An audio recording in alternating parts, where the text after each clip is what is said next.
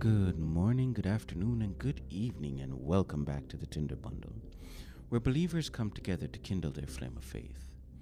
I'm your host, The Wandering Avad, and today we continue through the 21 days of progressive fasting and prayer.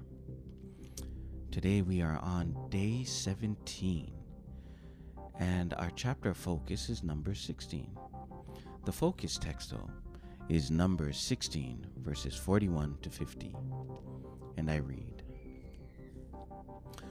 On the next day, all the congregation of Israel, of the children of Israel, complained against Moses and Aaron, saying, You have killed the people of the Lord. Now it happened when the congregation had gathered against Moses and Aaron that they turned toward the tabernacle of meeting, and suddenly the cloud covered it, and the glory of the Lord appeared. Then Moses and Aaron came before the tabernacle of meeting. And the Lord spoke to Moses, saying, Get away from among this congregation, that I may consume them in a moment. And they fell on their faces. So Moses said to Aaron, Take a censer and put fire in it from the altar. Put incense on it, and take it quickly to the congregation and make atonement for them. For the wrath has gone out from the Lord. The plague has begun. Then Aaron took it as Moses commanded and ran into the midst of the assembly. And already the plague had begun among the people. So he put in the incense and made atonement for the people. And he stood between the dead and the living, so the plague was stopped. Now those who died in the plague were 14,700, beside those who died in the Korah incident. So Aaron returned to Moses at the door of the tabernacle of meeting, for the plague had stopped. Today's devotion is called Fighting for the Family. As the family begins to draw closer to Christ, the enemy will become very displeased and go on attack. It is in this season of transformation the enemy will bring his cohorts and try to thwart God's plans. How, one might ask? By bringing resistance against the family healing. This is when we may have to face people's ridicules and resentments because of our past choices. And sometimes the resistance is against new choices one begins to make, like standing up for their own beliefs in an unbelieving environment. The point is, no matter where the battle takes place, it is our duty to fight for those family members who are trying to defend the truth they now walk in. For this is one of our duties in being a part of the unit. We see a wonderful example of defending one's community here in number 16. Moses had just confronted a rebellion with Korah and his followers. The Lord found Korah guilty and punished them accordingly.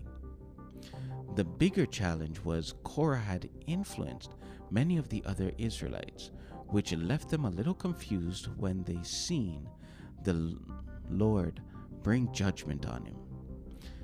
And even though Israel was in the desert trying to learn God's ways, the influence of Korah caused God's people to begin to murmur against Moses and Aaron, which lighted God's fury.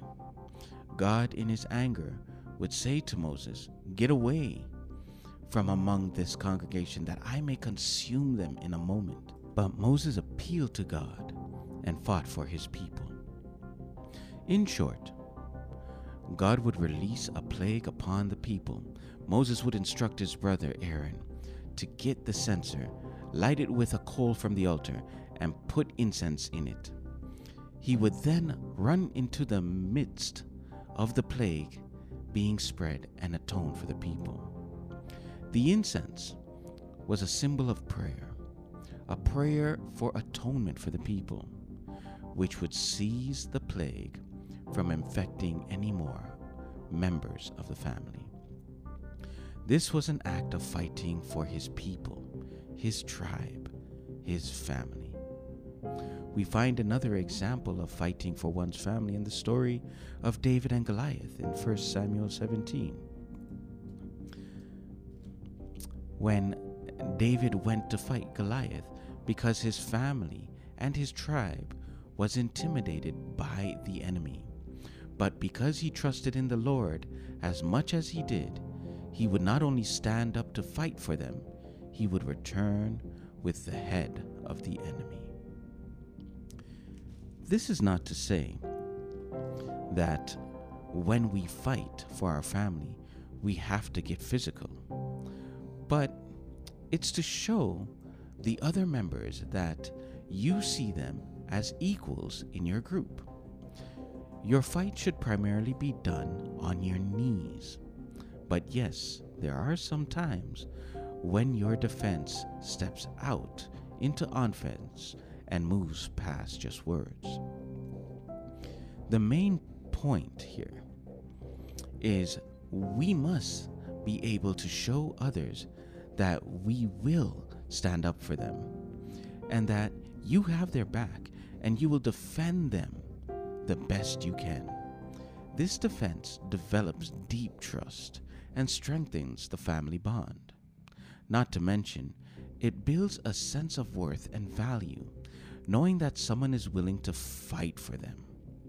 The beauty is, as you fight for your family, the family will begin to fight for you, which will tighten the bond of the family into a three strand cord which is not easily broken. So, what's this mean for us? It means to truly bring the family back together, you must be willing to fight for it to keep it together. Like Moses, at every occasion where there is resistance, whether from outside or from within, we must pray. Pray for the members doing good. Pray for the members who are, may not be doing so well. We pray for them and with them. And in some situations where they have no courage to stand up for themselves against others, you stand in their place. But make sure you stand defending, soaked in prayer, calling for the Lord to stand before you in the name of the Lord.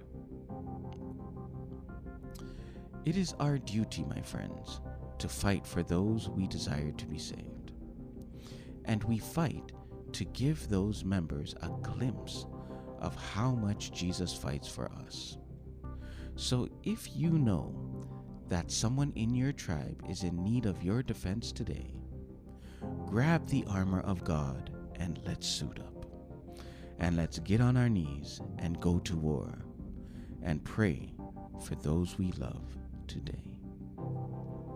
See, my friends, it is up to us to defend our own. It is up to us to stand in the place of the weak and fight in the name of the Lord. It is us, up to us to defend those who are coming back home and don't have the strength, don't have the mental capacity. It's up to us to even stand in the place of those who have been fighting and have now become weak. This is all we are called to do. And our greatest strength is to fight through prayer. Using our hands can go so far, but using our prayers will bring in the legions from heaven to begin to move mountains for us. You would be amazed with the power and ability we have, for Christ Himself had said, we will do greater things than He has done. But it begins with our belief, and it is acted through our prayer and faith. So, friends, as we continue to this day, here are some things we can take time to consider. Firstly, ask yourself Is it difficult defending those who keep sleeping up, slipping up? Secondly, have you ever considered how often Christ defends you when you slip up? And lastly, today, pray and ask God for the courage to stand up and defend those who others may see as lost, and pray that the Lord shows you how to reach out and bring them back to a safer home, buried in Christ. My friends, I hope you had many things to think about, and I hope we all find the courage to fight for what's right.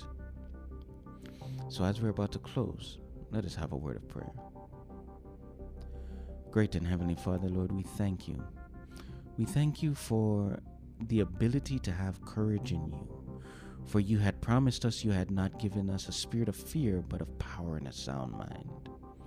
So, Lord, we ask of your courage and your holy boldness to stand and defend those who you desire us to protect.